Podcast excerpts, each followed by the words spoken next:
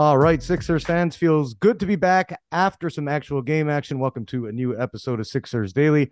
I'm your host, Jazz Kang. Some things to discuss. Tyrese Maxey looks great again in another post preseason, part of me, win for the Sixers. Also, Paul Reed, Montrezl Harrell, what to do with the backup five spot.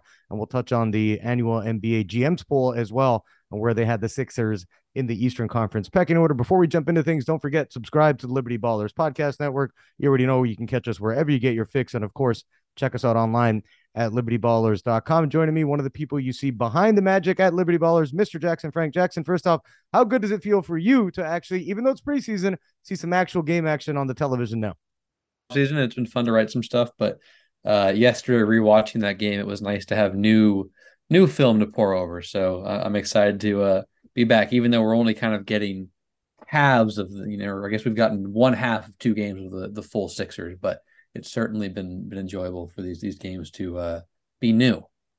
Jackson, before we jump into it, how much film do you watch a week of basketball? Just out of curiosity.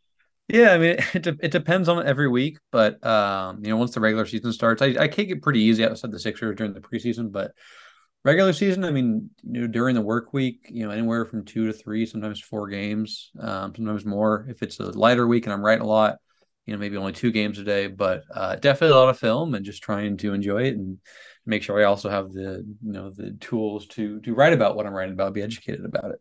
Oh, that my friends is called dedication, right, Jackson? That's that's what we love reading. Absolutely. Um, let's jump into it. Sixers get a 113, 112 win over the Cavs. Donovan Mitchell playing his first game for Cleveland. I'll talk a little bit about that a little bit later on in the podcast. But the Sixers went with the starting lineup. No surprise here. Joel Embiid, James Harden, Tyrese Maxey, Tobias Harris, PJ Tucker. First guys off the bench wound up being Georges Niang and uh, De'Anthony Melton.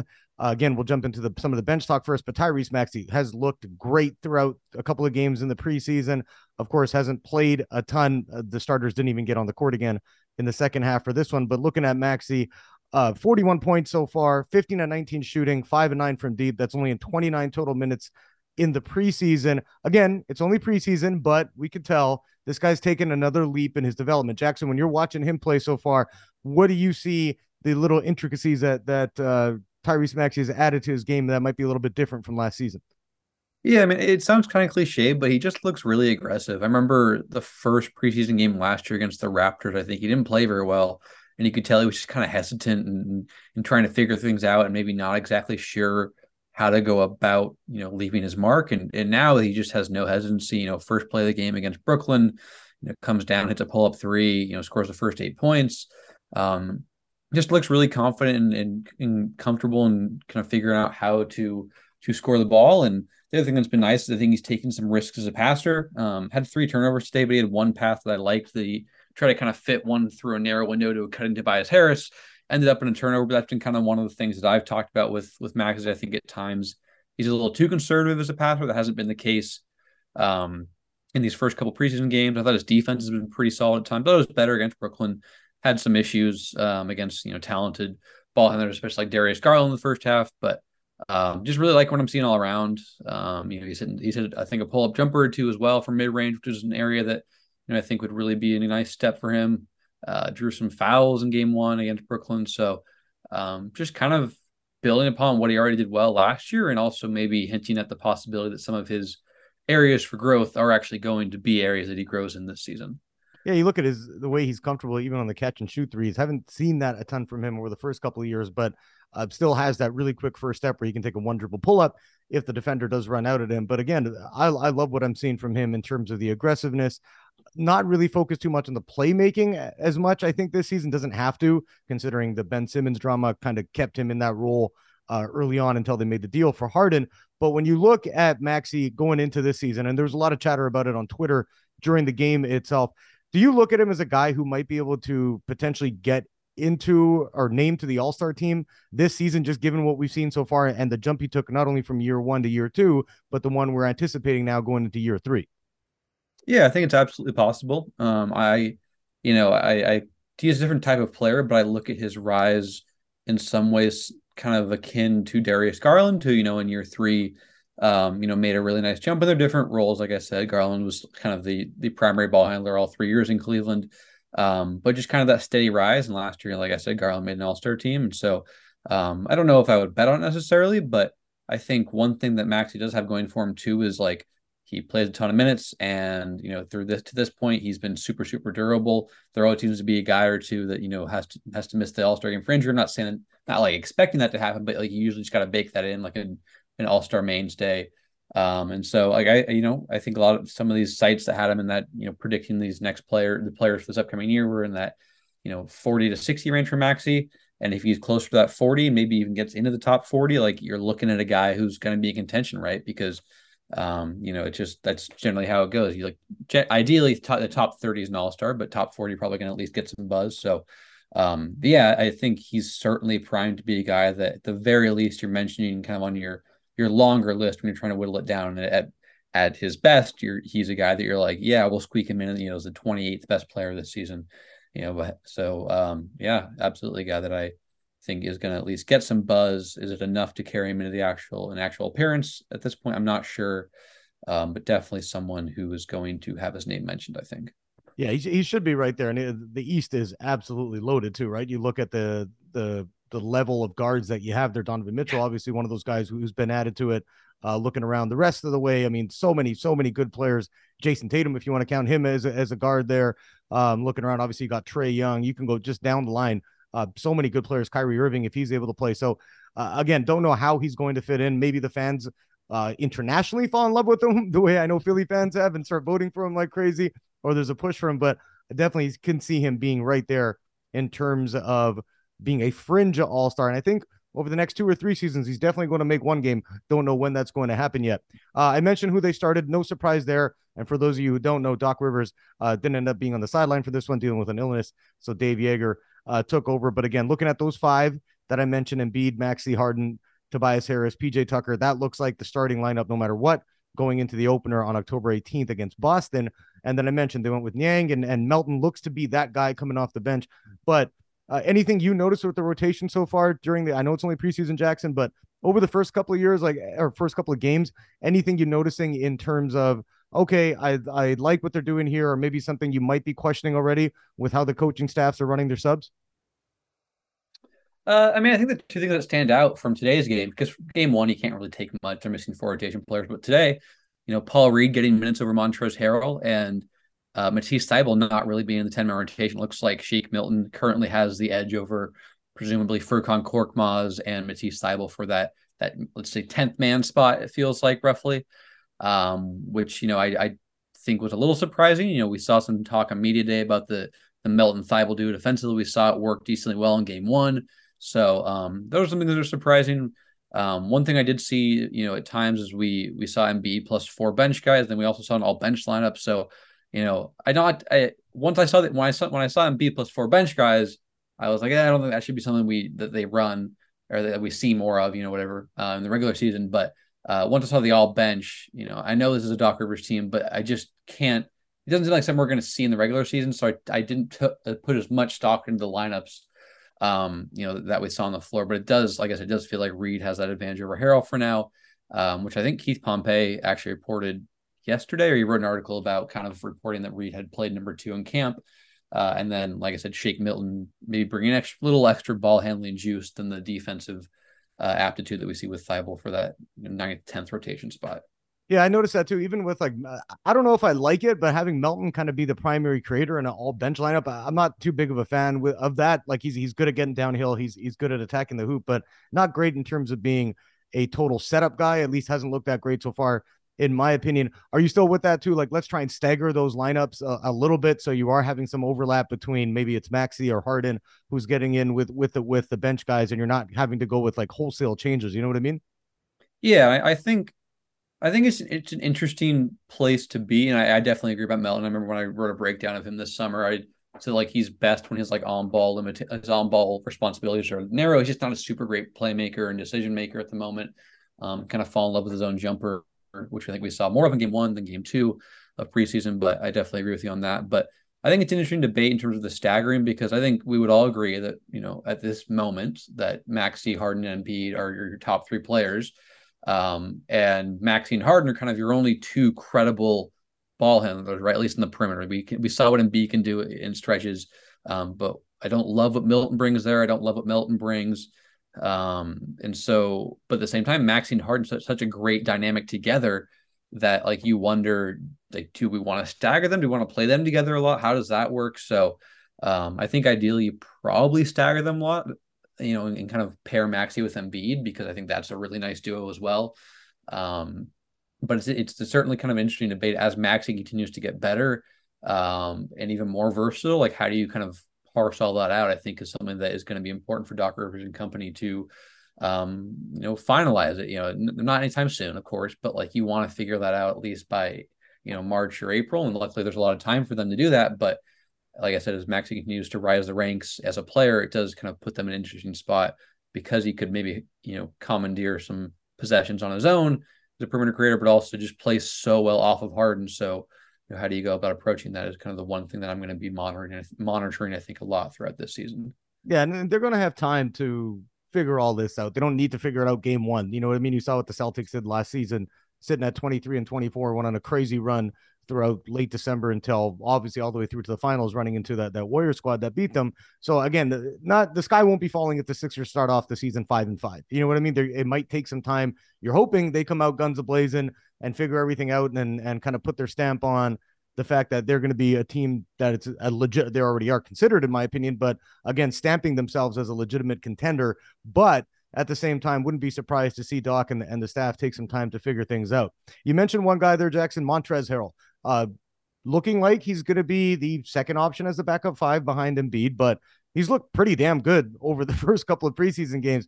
You look at what he did tonight. The Sixers were feeding him the rock uh, pretty late again, uh, playing against a lot of the uh, Cavs second unit and, and likely guys who are going to be either end of the bench or not on the opening day roster.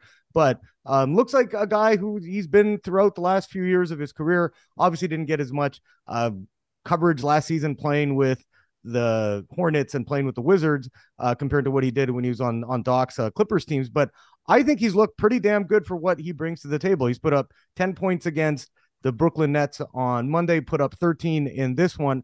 When you look at his addition, and remember, it kind of came out of nowhere. People are like, what the hell? Like they signed Montrezl. But um, wh- what do you think? What's the ceiling with this squad, Jackson? Because I look at it and I, I also think having options is a great thing. Now we don't know. There's always a question mark about Doc Rivers' coaching style and what he's what he's going to decide to do with his rotations. But I look at a guy like Harrell. You you look at the, even the Warriors last season where they had different options. That hey, if things aren't going our way, we can take Kevon Looney off the floor uh, and we can put him back in. If we need to get rebounding, we can go with Draymond at the five. We can go with these different types of lineups that the other team is kept off balance. So when you look at a Harrell's addition again, I still like Paul Reed. I think he's super active. You look at even the numbers he put up in this preseason game 5.6 rebounds, four steals. Like the guy fills up the stat sheets every time he's out there. I think defensively, he's looked a little bit better. Again, it's only preseason, but not taking as many dumb fouls, using his feet a lot more than just using his hands on the defensive end. But Jackson, when you when you look at Harrell and Reed in that little combo as the backup five behind Joel, do you think Harrell has a chance to be a consistent backup with the second unit, or he's going to have to earn his minutes to try and get up into those really top ten on the roster? Well, I think he right now the coaching staff, or at least the rotations, are indicating that he has to earn it. You know, he's Paul Reed started in Embiid's absence in game one, which I think some of us thought was, oh, Doc likes to keep his primary backups in that backup role. But then, you know, Paul Reed was the one that played, got the minutes behind Embiid in, in game two against the Cavs on Wednesday. So um, clearly it looks like, uh, you know, right now that Harrell's going to have to earn those minutes and maybe jump Reed. Uh, uh, you know, as, as he mentioned, he's having a strong preseason, so he's at least doing what he can. Um, I think it's an interesting debate because you know, Harrell's whole thing is he's an incredibly efficient um, scorer, right? Really good finisher, can kind of create at times in the face up range, good like kind of interior touch, really good motor on the offensive glass, draws fouls. Um, his efficiency, his scoring efficiency is ridiculously good the past like four or five years, maybe even dating back farther. Um, but not a good pick and roll defender, really undersized. It hurts him a lot. Um, you know, he got benched in the first run against the Suns a couple years ago in the playoffs. Um, was part of the reason Nikola Jokic such a, such a prolific series you know, against the uh, Clippers in the bubble a couple years ago. Obviously, it's not entirely Harrell's fault. Doc showed kind of too much of a willingness to play him mm-hmm. uh, over Ivica Zubac, but um, that's kind of the worry, right? The Sixers have title aspirations. And of course, you know, in the meaningful series or the meaningful moments, Embiid's going to be a guy playing 36, 38, 40, 42 minutes. So can you just get eight to 10 minutes out of, out of Harrell? Maybe it's Reed too. Maybe you're kind of just picking and picking and choosing your spots, but that's kind of the worry for me is that I think Harrell could be a really, really good regular season player from off the bench. Um, I know Reed has a lot to work on refine, as you mentioned, kind of staying more disciplined, better positioning with the fouls. You know, as you also mentioned, you only had one foul you know, on on Wednesday, so that's encouraging despite also having four steals. So he's still making those plays without fouling. So um, we'll see. I prefer Reed from a long term perspective, but it's also worth noting that maybe it gets to be February, March, April, and he hasn't quite gotten to the point you want where you can trust him over a Harrell in, the playoffs, and you don't even know if you can trust Harrell. So maybe they go small with Tobias or PJ Tucker at the five.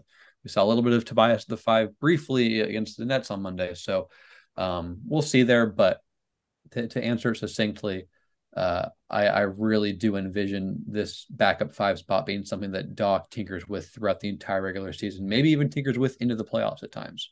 Yeah, and uh, again, I actually don't think that's a bad thing, Jackson, because uh, you've seen it. I mean, even looking back at the 2020 Lakers, like Dwight Howard, not a guy who's actually endearing to Sixers fans, but you look at the job he did in the in the conference finals and finals, where if they needed him, they can put him in, and and and they were able to shift the game plan around and shift the lineups a little bit, just because at the time Frank Vogel had those options. So I think again, uh, never a bad thing when you have 10, 11 legitimate NBA guys that you can kind of cycle through and and give the opponent different looks.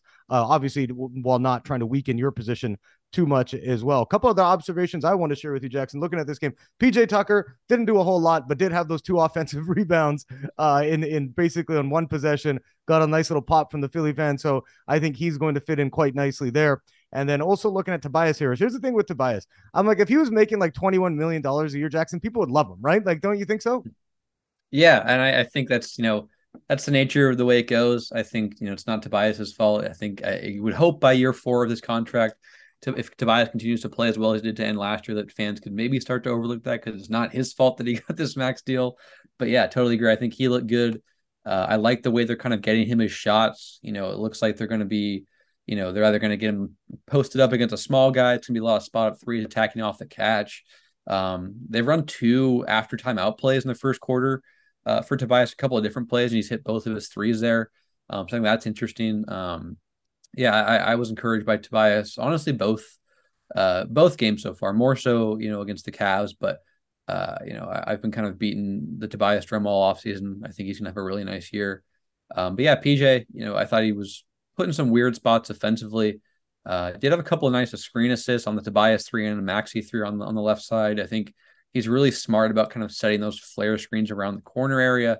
They did a ton last year for the Heat, so that's going to help guys like Tobias, maybe Georges Niang, Maxey, uh, Melton a lot. So um, didn't love how they had Tucker chasing Jonathan Mitchell around a lot of screens off the ball. I think that's tough for him, but uh, it's going to be a mix and match thing. You know, they brought him in to be one of their one of if not their best perimeter defenders. So uh, they're going to kind of test the scope of of what he can do in that regard, and that's what these the preseason's for. Um, but yeah, I definitely agree with you about about PJ. Quiet night, but you still saw the subtleties of his game and what he can bring to this team in the starting lineup.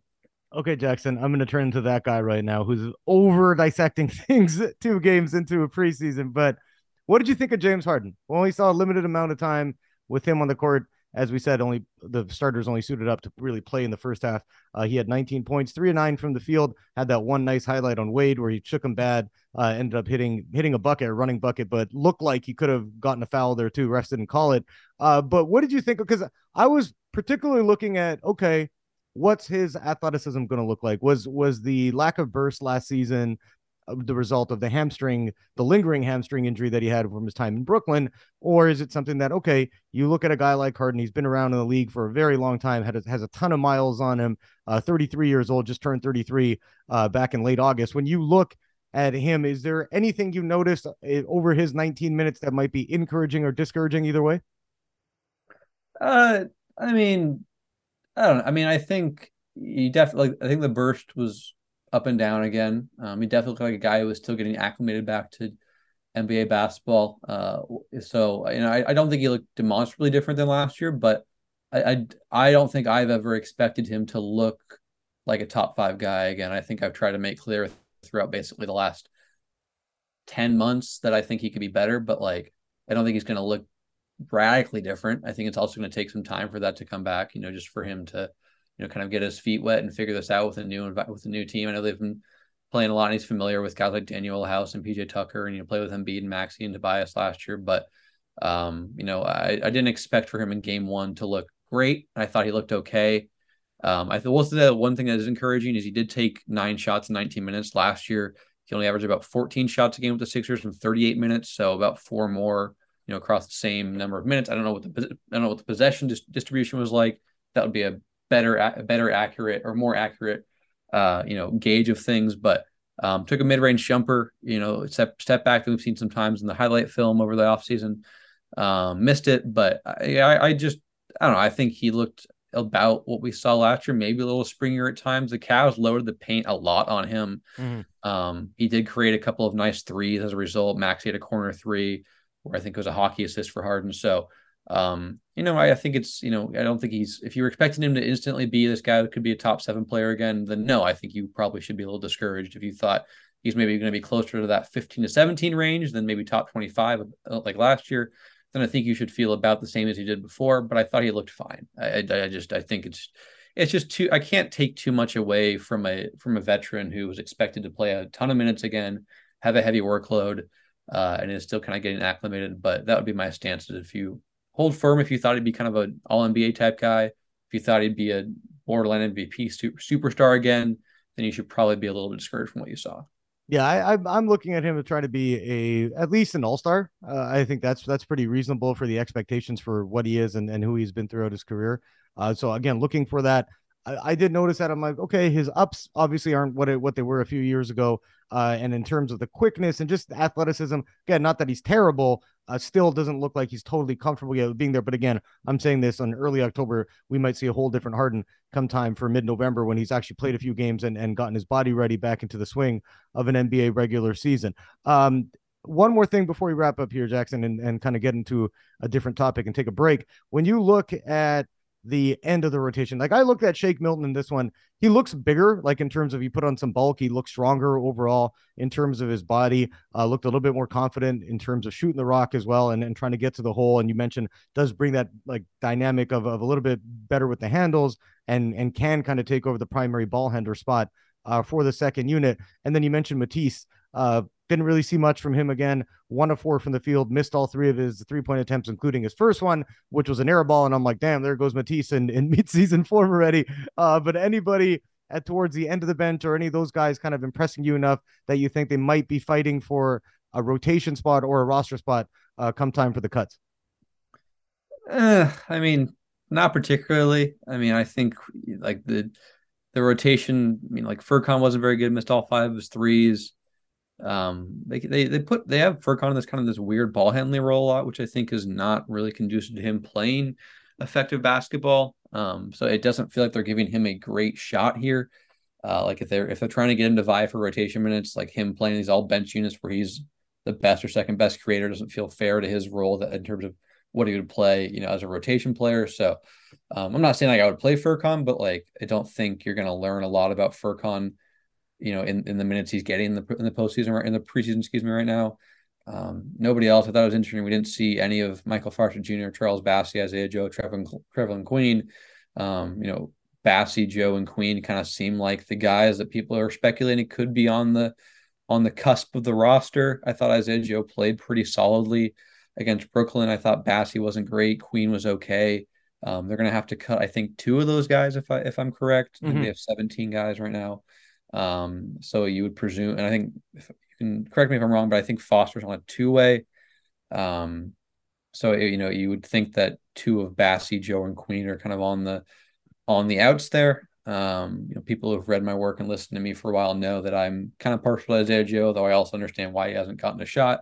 So I would go with Joe over over Bassey and Queen. I just think like Bassey is so far down the list of options of where you'd ever play him in meaningful minutes, just given how many guys they'll play at center with Embiid and Harrell and and Reed and Tucker and Tobias. Uh, you know, maybe Georges Niang at times just doesn't feel very useful for him. Mm-hmm. Um, so you'd hope he goes somewhere he could actually develop more, whether it's in the G League or get some spot minutes um, in the NBA. Um, so that's that's kind of what I'm observing. But no, I, I didn't I didn't see much. Jaden Springer still seems a ways away offensively you can see the defensive flashes, but just doesn't have the jumper or the scoring on the ball to make it work right now. So um, yeah, I, I, mean when these when these end of the bench guys were in, it was mostly me just kind of watching Shake and a little bit of Matisse and, and Montrez. Other than that, it was was not much that I was you know holding on to. Yeah, I, am not. Again, I'm with you. Nobody really impressed me that much. I, I said the guys like Shake, who uh, again I've always kind of liked his game. Open, he was able to to kind of get back on track health wise, and he does look pretty damn good in terms of his physical condition early on in the preseason. Let's take a break here, Jackson. Just wanted to touch on the NBA GMs poll. They do this every year where they predict who's going to win the championship, come out of the conferences. We'll do that after a short break. All right, we are back. Jackson, just want to quickly touch on uh, the NBA's annual GM poll. Uh, it came out, I believe it was on Tuesday, Tuesday morning. And so you got a kind of glimpse into what guys who are actual NBA executives think about the lay of the land with the teams in the league. Now, interestingly, this is going down for the percentages that kind of the way things broke down. 43% of GMs picked the Milwaukee Bucks to win the NBA title. The Golden State Warriors came in second at 25, the Clippers at 21%, the Celtics, the fourth and second team overall, fourth overall and second in the East at 11%. But my gripe with this whole thing is majority of them picked the Sixers to finish third in the East, around 66%. Uh, 14% had them in second, 14 had them in third, 19% had them in fifth in the conference. And I was like, I look back and obviously remember, Jackson, that all those teams in terms of Miami, Boston, Milwaukee, Philly, all within two games of each other. Uh, the Celtics, the Bucks, and, and the Sixers ended up tying technically for second. All, all, obviously, the league tiebreakers had Boston go two, Milwaukee three, Philly four into the playoffs. But looking at this, like I think Miami's taking a step back. Boston dealing with some injuries with uh, Robert Williams being out for a while, obviously losing Gallinari, but then they did bring in Malcolm Brogdon. Uh, the Bucks going to have had Khris Middleton for a lot of last season, the regular season, lost him in the playoffs, but expecting the Bucks to be pretty damn good again. But I look at the Sixers. We've talked about all the additions in terms of PJ Tucker, De'Anthony Melton, Danuel House, uh, Montrezl Harrell now too, depending on how much of an impact he's going to have. When you saw that, were you surprised at all that the Sixers aren't getting a lot of love amongst NBA executives? Uh, not particularly. I think third is is probably kind of where the consensus would have them. You know, Boston, Milwaukee have that finals pedigree. Obviously, Milwaukee, you know, has the championship pedigree, and, and you know, Boston couldn't quite get over the hump, but uh, you know, brought back the the majority of their core. Um, but I mean, Philadelphia, I think for a lot of people, is still an improved situation. Um, you know, Embiid hasn't quite been able to always be the same level of superstar that he is in the regular season, the postseason. Harden, people know about his kind of his struggles at times, especially you know in in critical games. You know, I think back to Game Six against you know the, the Heat this past year. I think back to Game Six years ago uh, against the Spurs. So um, I get the hesitancy for sure. Um, people might be hesitant about where PJ Tucker is going to be as he continues to age after a really good year, but maybe not a year that he's going to replicate. So um, you know, I, I, understand it. I think you know they're they're they're right there. Um, you know, a lot of it's contingent on how good Harden can be, how good Maxey can be. You know, I think we're all going to expect Embiid to be as good or maybe even better than he has been the last couple of seasons. But um, no, it didn't really surprise me. Truthfully, I didn't look at a lot of that GM stuff. You know, it was basically whatever came across my timeline or you know was shared in work slacks. You know, I'm not seeking that stuff out. Um, but no, I think third is perfectly reasonable. I think it puts you right there with you know with a chance to make a deep run. So um, I, I, get why maybe they don't have them as you know high up as as the Bucks and the Celtics, despite both of those teams having somewhat of career off seasons. It seemed like the Celtics were in line to have a great off season, and then you know the the Gallinari news hits, and the Robert Williams news hits, and then obviously their their coach is suspended for at least a year. Um, so yeah, it's kind of been a weird spot for them, but they've still got the main of the rotation. Robert Williams should be back at some point, so I definitely get it. Yeah, no, I, I, I, we said this pretty much the whole offseason, Jackson. Uh, Milwaukee and Boston still, to me, the two favorites in the Eastern Conference, but the Sixers, again, right there, which is where most of the NBA GMs had them. Uh, wanted to talk a little bit about the Cavs, though, right? Like I mentioned, Donovan Mitchell made his debut in a Cavs uniform again in a preseason capacity. Won't do so in a real capacity for at least another couple weeks here. But looking at at what the Cavs ceiling is, right? Evan Mobley had to sit this one out. He's dealing with the sprained ankle, but they still got a ton of talent. Darius Garland. Uh, I love Caris LeVert's game, always have. Depends if he could stay healthy. Obviously, you got Jarrett Allen there. Uh, just a good squad. Where do you put the Cavs amongst the Eastern Conference teams? Yeah, I think I think I'd have them fourth. Um, I think a little ahead of the Heat. I don't know if they have quite the high end talent at the moment to, to be in that championship contention. Uh, that could change, and you could see a Mitchell or a, or a Garland or you know Mobley and Allen, the kind of their big four, take a step. I think I'd bank on one of the guards doing it bef- this year at least before any either of the big men. I think Mobley can get there eventually, but I don't think he's going to quite be like a top ten to twelve player this year. if he is, the Cavs are in an incredible, incredible spot, even more than the great spot they're in currently. Um, but I have a little bit ahead of the Heat, but I can also see the Heat, you know, jumping them. Maybe Bam out Adebayo takes a leap, maybe Tyler Herro takes a leap. You know, the the Heat obviously do have that question mark at, at power forward after PJ Tucker's departure, so I'm a little lower on them, but they've proven to be an awesome developmental spot. Jimmy Butler is is a great superstar, top 10 and 12 player who's been awesome in a lot of post seasons over his career. So, um, and obviously, I think you'd have him as I'd have him as the best player between the Cavs and the Heat, which I don't think is always the most the best way to kind of reduce analysis, but sometimes it, it does work out, out, that way. Um, but yeah, I'd have the Cavs fourth, but I could certainly see them being a little higher or lower depending on how things shake out with with themselves, the teams above them, and then kind of where the Heat go. Um, but yeah, I'm a, I'm a big fan of this Cavs team. I was a, I was a fan I was a fan of them before they even acquired Donovan Mitchell. You know who I think you know was right on the cusp of All NBA last year. So um, yeah, I think they're going to be really really good, and you know you just hope that Mobley can come back and you know and be healthy soon enough after the sprained ankle he's dealing with, and they can kind of solidify that that three spot. Um, you know whether it's LeVert taking a step forward.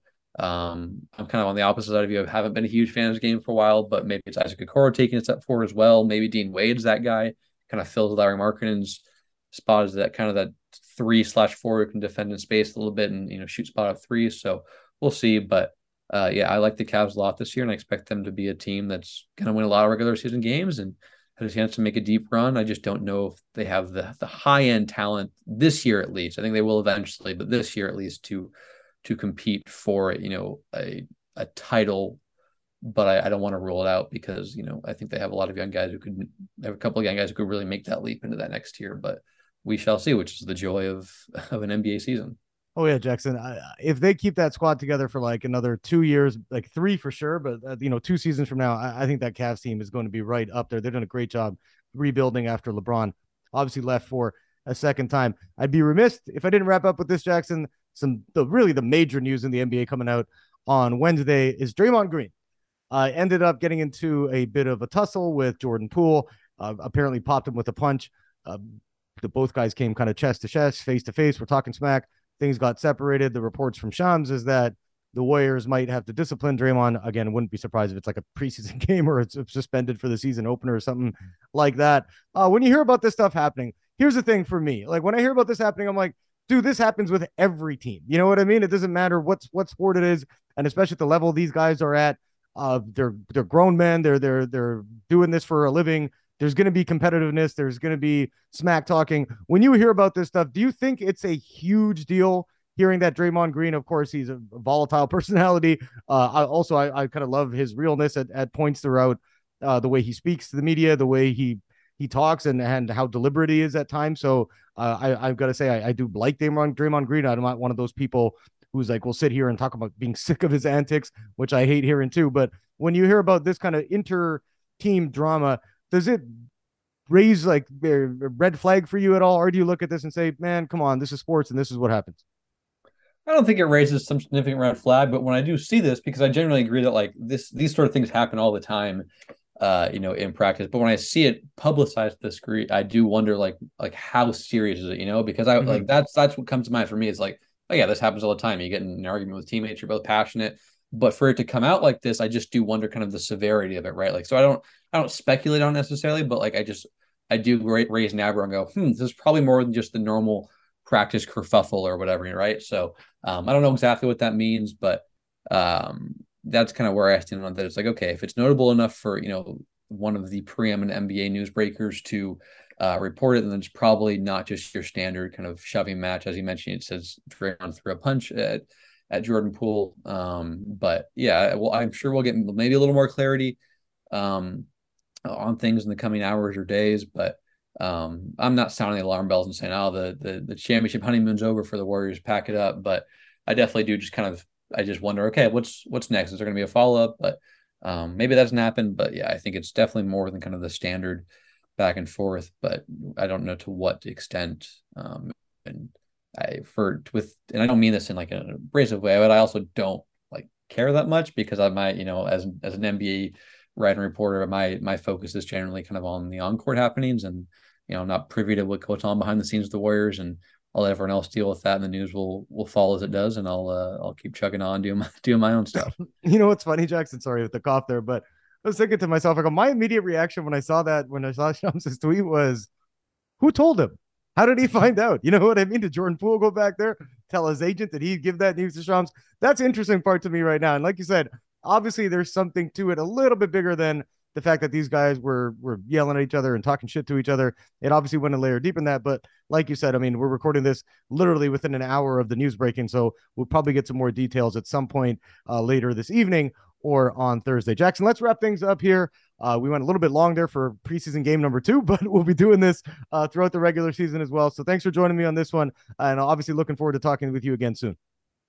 Yeah, happy to uh, happy to be back talking about uh, Sixers games, and I'm sure we'll be doing it uh, weekly at this point, where the NBA season's back. Even if the games don't count in the win loss column yet, they they will soon, and uh, we'll be doing it for uh, months on end. I'm sure. Yeah, well, the good news, Jackson, is next week we won't be talking about if Trevelin, well, one more week of Trevelin Queen and, and Isaiah Joe, who deserves to play, and then the games will start to count come time for October 18th. Uh, that'll do it for this one. Like I mentioned off the top, don't forget, subscribe to the Liberty Ballers Podcast Network. We've added a couple of new shows to our network. Seamus Clancy, Paul Hudrick doing the Thirsty Dogs Drink Faster podcast. That's Billy, basically a Philly centric sports show uh, that touches on everything from the Sixers, the Eagles, Flyers, Phillies, all the way down to the Union. It doesn't matter what you want to talk about, they'll have you covered there. And of course, Josh Reynolds bringing over his You Know Ball podcast to our network as well. So excited to have them on board.